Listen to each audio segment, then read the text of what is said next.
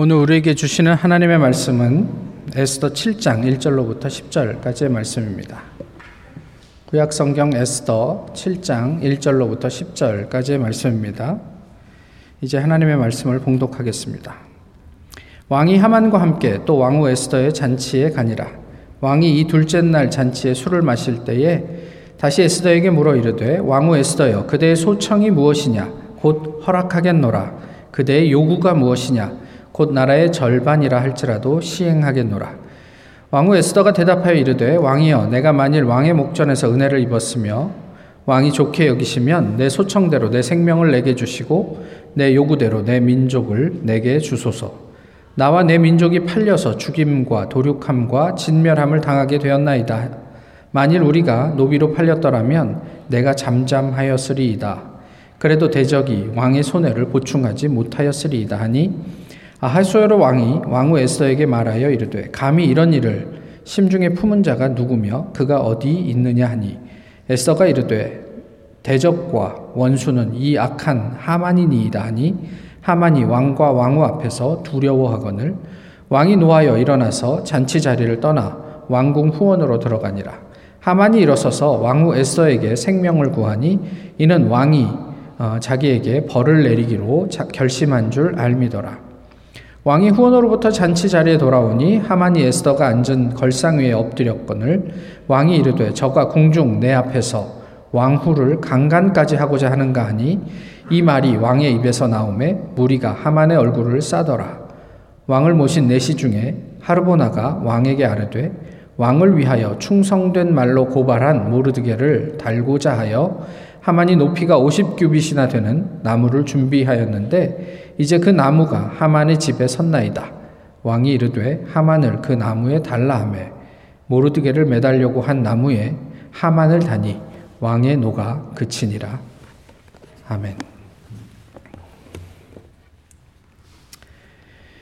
우리의 모든 필요를 채우시는 하나님, 우리 교회에서 대학 입시를 치르는 자녀들이 많습니다. 그들이 간절히 바라고 원하는 합격을 하나님이 사랑하시는 자녀들에게 주시어서 그들이 인생에서 승리를 맛보고 하나님의 사랑하심을 알게 하시옵소서.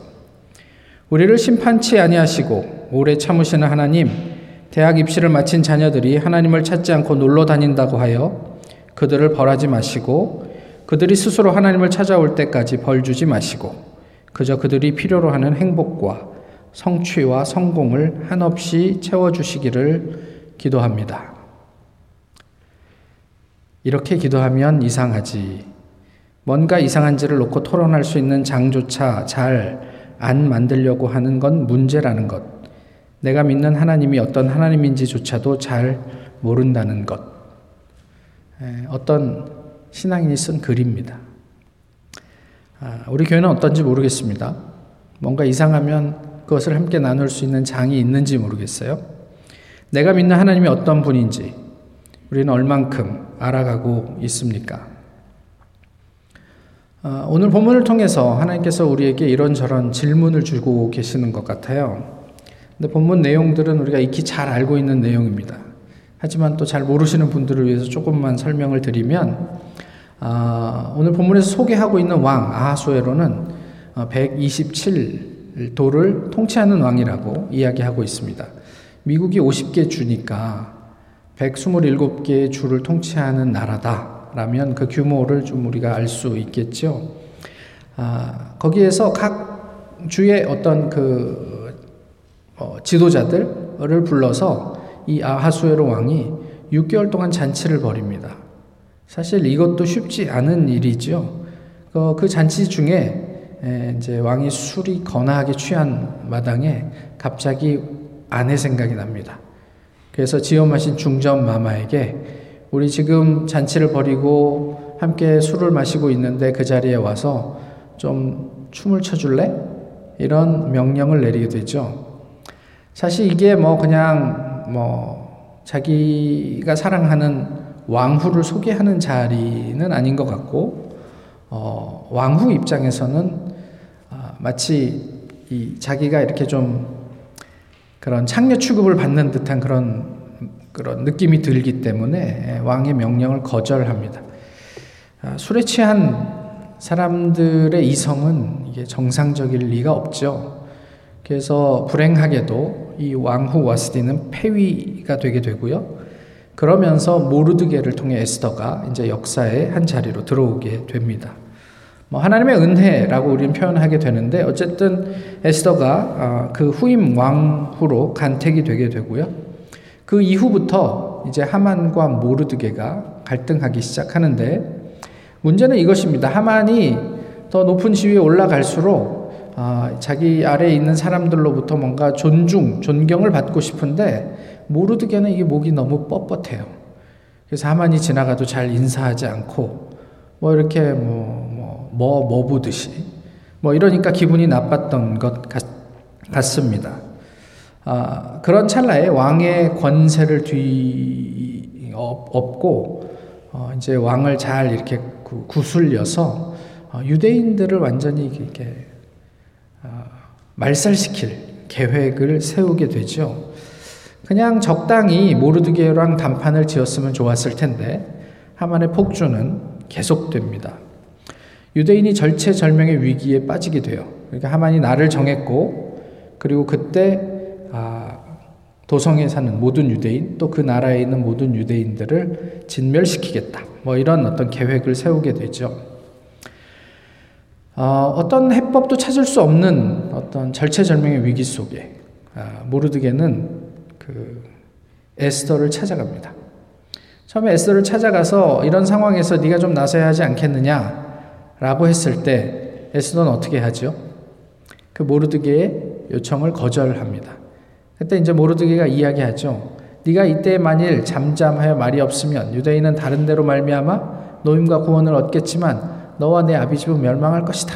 뭐 이렇게 얘기를 한 거예요. 사실 너와 내 아비집이라는 것에 모르드게 자신도 포함되는 거거든요. 근데 어쨌든 모르드게 아주 강경하게 에스더와 맞섭니다. 그때 에스더가 이제 그 이야기를 듣고 그러면 나를 위해서 좀 기도해 달라. 원래 왕이 나를 찾지 않은 지가 지금 30일이 넘어서 내가 함부로 왕 앞에 나갔다가 왕이 너 왜 왔냐? 그러면 나는 죽게 되는데 우리 법상 왕이 나를 살리려면 자기가 끼고 있던 반지를 내밀어야 된다. 뭐 이런 이런 이야기인데 근데 만약에 그렇지 않더라도 내가 죽으면 죽으리이다.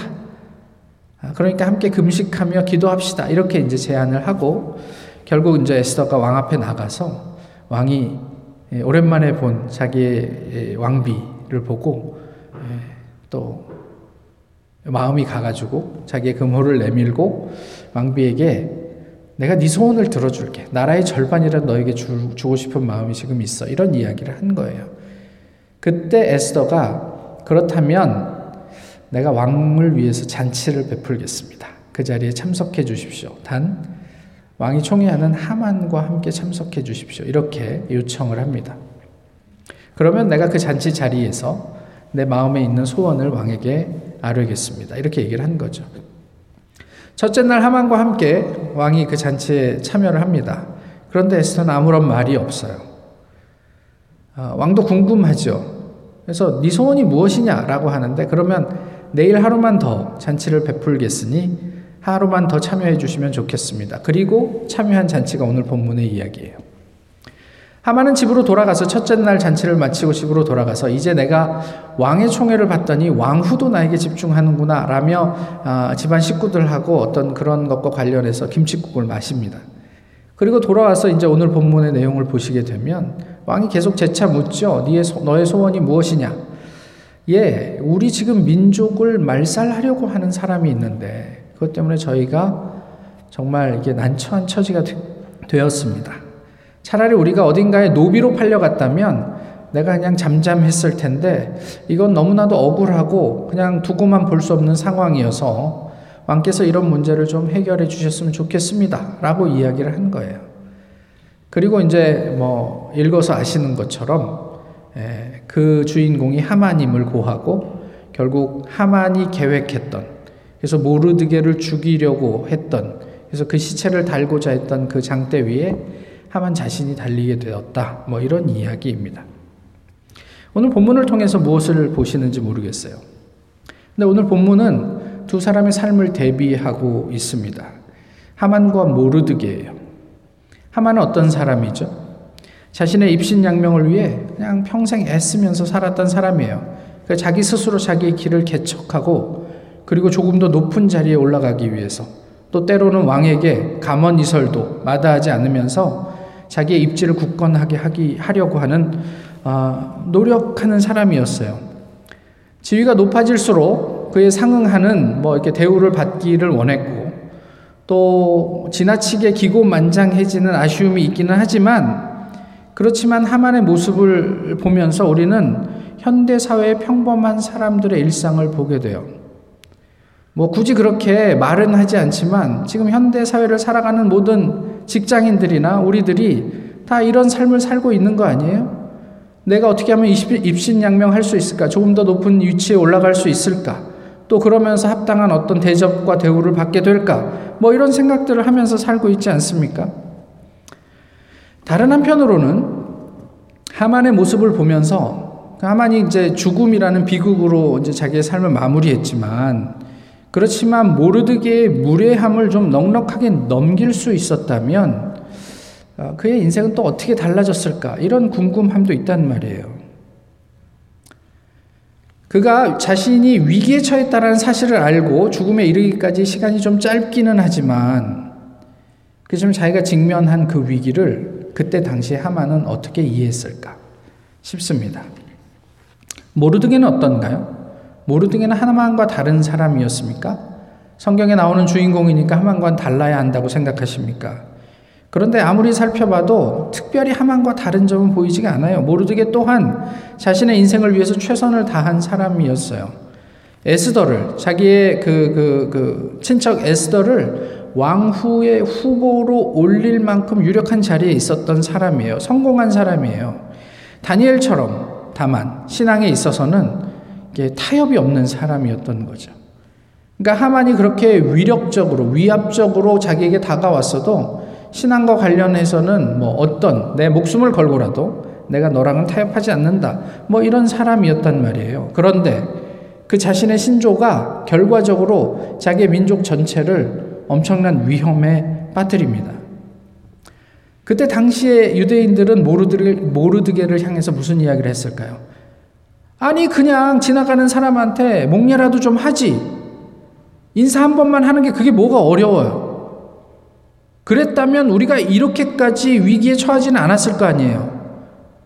내가 죽는 건 괜찮지만 내 자식과 내 손자, 손녀들, 우리 가족이 다 몰살당한다? 유대인들에게 하 모르드게는 그때 당시 어쩌면 역적이 아니었을까 싶기도 해요. 이런 경험이 우리가 있어요, 이전에. 모세가 광야로 피신을 했다가 다시 돌아오지 않습니까? 그리고 하나님께서 당신들을 구해내기를 원한다.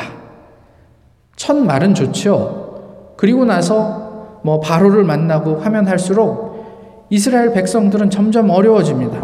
그러면서 한 반응이 뭐예요? 우리를 이렇게 피곤하게 만드냐, 왜? 우리를 왜 죽음에까지 내몰려고 하느냐? 어디 있다가 나타나서 지금 갑자기 우리의 지도자가 되겠다고 해서 우리를 이렇게 곤고하게 만드느냐? 이스라엘 사람들의 원망이었단 말이에요. 모르드게를 향해서는 달랐겠어요? 그는 어떤 선택을 할 수 있었을까요? 모르드게는. 모르드게는 1년에 하만으로부터 시작된 이 1년에 자신을 포함한 유대인들의 위기, 자신이 직면한 이 위기를 어떻게 이해했다고 생각을 하십니까? 둘 다 나름의 해법을 찾았습니다.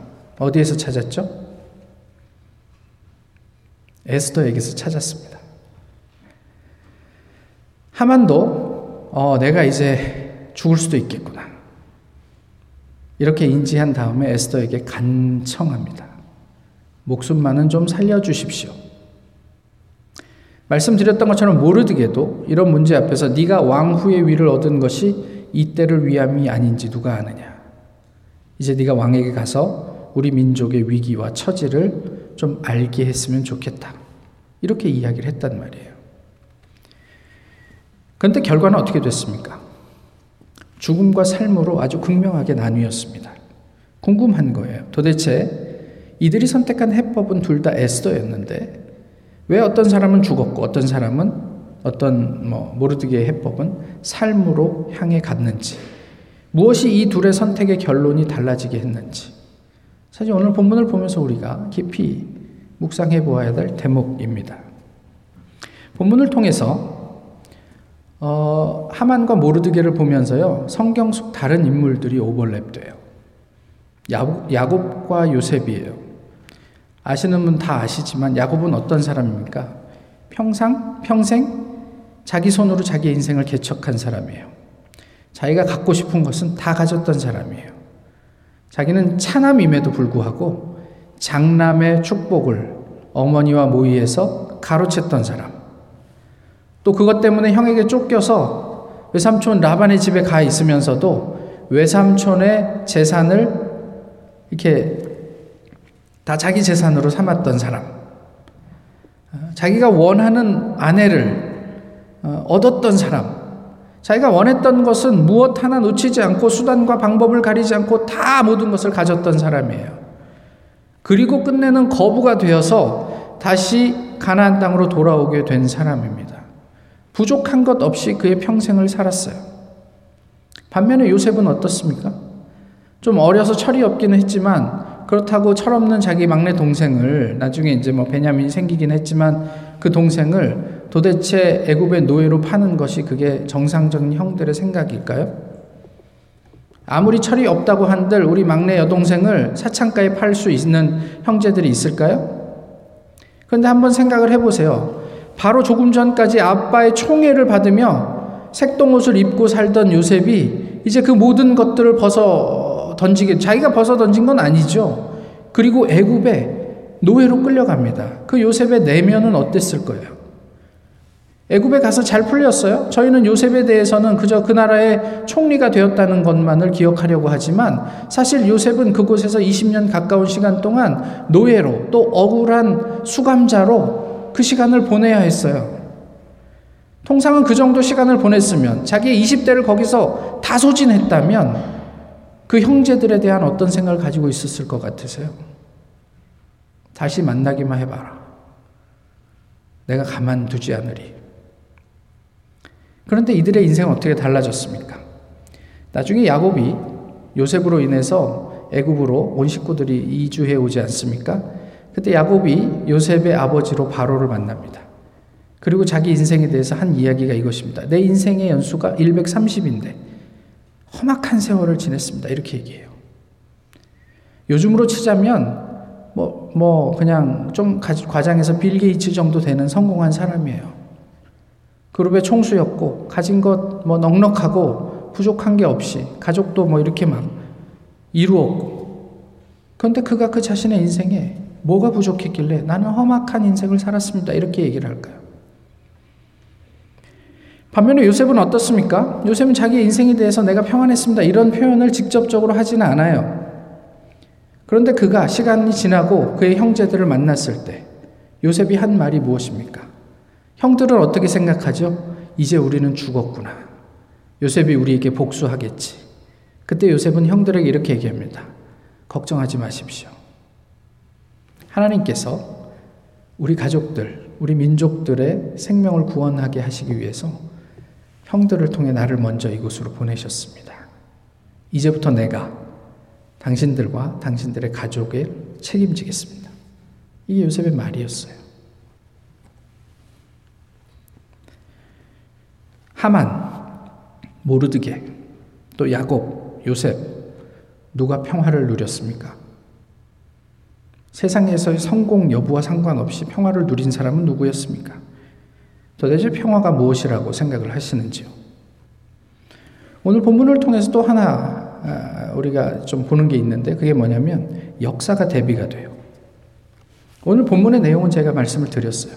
그리고 유대인들은 아하수령 왕에 의해서 뭐 에스더 때문에 구원을 받고 다시 뭐 이제 부림이라는 절기를 지키고 뭐, 뭐 그런 어떤 기념을 하게 되는 그런 뭐 좋은 이야기로 해피 엔딩으로 끝나죠.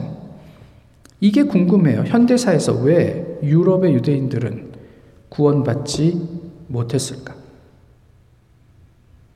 유대인들이 다른 하나님을 섬겼습니까? 유럽에 살던 그 유대인들은 하나님께 기도하지 않았습니까?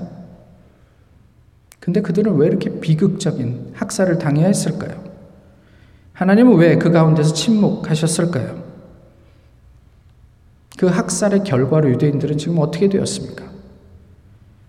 과연 그 가운데 우리는 하나님의 뜻이라는 것을 찾을 수는 있을까요? 평화는 무엇입니까? 지금도 여전히 불안한 유대인들에게 도대체 평화는 언제 누리게 될까요? 루터는 오늘 본문이 기록된 에스더서를 성경으로 인정하지 않았어요. 왜 그런지 아세요? 네, 에스더서에 하나님이란 언급이 단한 채라도 나오지 않기 때문에 그렇습니다. 근데 에스더서를 읽으시면서 어떤 느낌을 받으세요? 에스더서는 하나님이 없는 책이다. 이렇게 느껴지십니까? 정말 본문에는 하나님이 없습니까? 오히려 하나님 없는 현실을 역설적으로 표현하고 있는 책을 에스더라고 이야기할 수는 없을까요? 본문을 통해 세상을 봅니다. 한마디로 코미디, 코미디 같은 세상이에요. 아까 말씀드렸지만 127개나 되는 state를 다스리는 엄청난 영토를 어, 통치하는 왕이 각 도의 지도, 지도자들을 불러서 6개월 동안 잔치를 벌였대요. 요즘 같으면 탄핵당할 만한 일입니다. 그런데 다른 한편으로는 나라가 그만큼 강성하고 안정되었다는 이야기이기도 한 것 같아요. 지도자들이 6개월 동안 술 마시면서 흥청망청 지내도 큰 문제가 없는 나라. 그런데 그런 오, 최고 통치자가 술김에 지엄하신 왕후에게 무리한 요구를 합니다. 사실 이 정도 국가를 통치하는 왕으로서 어울리지 않는 처신이죠. 그 주변에 있던 신하들은 도대체 무엇을 했는지 모르겠어요. 이게 코미디가 아니면 뭐가 코미디이겠습니까? 그런데 또 가만 생각해 보면 이게 세상이에요. 저희는 뉴스로 접하는 그 모든 것들이 어떻게 세상이 이럴 수 있지 하지만 그렇습니다. 상상하기 어려운 일, 말도 안 되는 일들이 늘 일상적으로 뉴스의 소재거리가 되는 그게 우리가 살고 있는 세상이에요. 법을 정당하게 지켜야 되는 법률가들이 법을 교묘하게 이용해서 자신의 어떤 이익을 취하고 더 정직하게 살고 또 정결하게 살아야 되는 성직자들이 교인들이 또 그렇게 그 교묘하게 자기의 일상 뒤에 숨어서 다른 어떤 일들을 벌이고 있는 모습들을 우리는 늘 목격하지 않습니까? 이런 세상을 사는 그리스도인들은 도대체 누구냔 말이에요. 하나님께서 오늘 본문을 통해서 우리에게 말씀하시는 그리스도인 됨은 무엇일까요? 아, 내가 하나님을 찬양해. 너도 교회 다녀야 해. 뭐 이런 이야기를 명시적으로 하는 사람들만을 포함하겠습니까? 어쩌면 굳이 표현하지 않지만 암묵적으로는 일, 지금도 일하고 계시는 하나님을 극적으로 보여줄 수 있는 사람들이 아닐까 싶은 거예요. 우리가 일상과 교회 속에서 표현하는 삶의 언어를 통해 주변 사람들에게 무엇이 전해지고 있는지를 한번 돌아보았으면 좋겠어요. 제가 연초에 어, 성경을 같이 좀 읽었으면 좋겠다. 1년 동안 이렇게 말씀을 드렸더니 뭐 한두 분이 지금 성경을 읽고 있습니다. 이런 이야기들을 저한테 얘기를 해주셨어요. 또, 또, 더러, 뭐, 말씀 안 하신 분들 중에서 있겠죠. 성경 읽는 것, 또, QT라고 하는 묵상과 또 나눔, 또 우리가 하는 성경 공부, 또 지금 드리는 예배, 찬양, 교제, small group, 이런 거 중요합니까? 대답이 없으셔가지고. 제가 목사 이렇게 얘기하니까 안 중요한가? 뭐 이런 생각이 드세요. 중요한가요? 중요하죠. 근데 진짜 중요한 건 무엇입니까? 그 우리가 하는 종교 행위 이후에 세상에 유입되는 하나님이 있는지를 보셔야죠. 어, 나 성경 공부해서 너무 좋았어. So what? 그 이후에 우리가 성경을 알아가고 그래서 우리의 삶을 통해서 세상에 유입되는 하나님이 있어요? 드러나는 하나님이 있어요? 그건 어떻게 확인하시죠? 진짜 중요한 것은 이것입니다. 우리가 예배에서 아, 하나님 찬양합니다. 하나님 너무 사랑합니다. 이런 고백은 나를 위한 거예요. 그그 고백이 세상에 어떻게 유입되고 있는지는 보셔야죠. 에스더가 에스더서에 하나님이란 말이 없어도 저희는 에스더를 읽으면서 하나님을 느껴요. 그럼 그것으로 훌륭한 것 아니에요?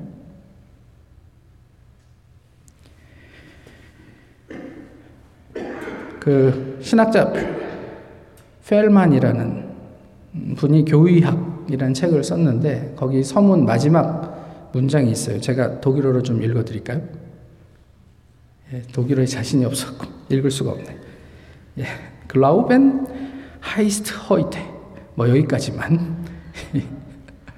어차피 못, 서로 다 못 알아들으니까. 근데 그 마지막 문장을 그, 그 한국에 있는 어떤 다른 분이 이제 여러 가지로 번역을 했어요. 이런 의미가 아닐까. 대충 이런 뜻이라고. 신앙이란 보이지 않는 하나님 나라를 참아낸다는 뜻이다. 오늘날 신앙이란 하나님 나라의 불가시성에도 불구하고 버텨낸다는 뜻이다. 오늘 우리에게 신앙이란 하나님 나라가 눈에 보이지 않아도 든든히 살아간다는 뜻이다.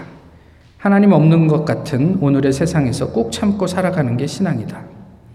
오늘 우리 시대는 하나님이 없는 것 같다. 하지만 그 속에서 꼭 참고 살아가는 게 신앙이다.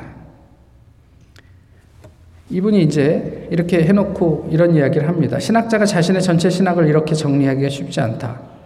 하지만 이 말은 100번 옳은 말이다. 어느 누구도 이 시대에 하나님을 하나님이라고, 살아계시는 진리라고 얘기하기가 어려워진 시대예요.